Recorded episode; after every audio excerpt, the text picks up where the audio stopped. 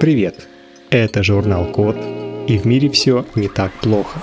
Вот смотрите. Разработали датчик, который сообщает, когда еда испортилась. В мире ежегодно остаются несъеденными примерно 1,3 миллиарда тонн продуктов. Например, в США выбрасывают почти 40% еды. Нередко получается, что продукты питания доставляют в магазины уже испорченными, несмотря на запас срока годности. Если бы можно было отслеживать свежесть продуктов заранее, испорченные продукты можно было бы не перевозить к местам продажи и не тратить на это время.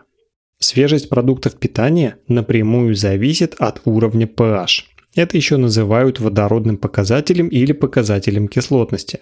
Но для определения уровня pH используют громоздкие измерители, которые нельзя поместить в каждую упаковку с продуктами. Чтобы решить эту проблему, в США сделали миниатюрный и гибкий одноразовый датчик, который определяет уровень свежести продуктов в каждой упаковке. Принцип такой. Концентрация ионов водорода в продуктах создает электрический заряд.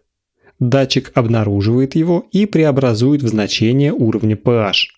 При этом датчик длиной 2 и шириной 10 мм работает как метка RFID, то есть как беспроводное устройство радиочастотной идентификации.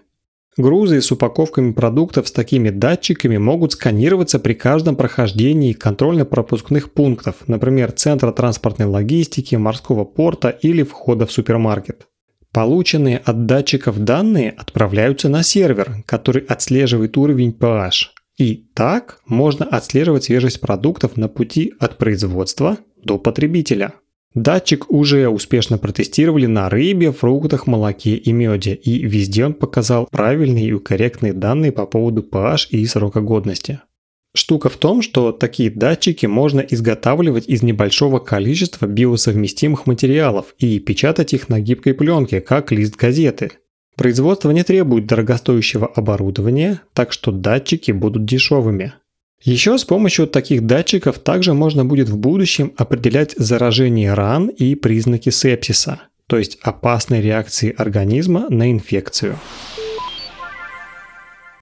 На этом все. Спасибо за внимание. Заходите на сайт thecode.media и подписывайтесь на нас в социальных сетях. С вами был Михаил Полянин.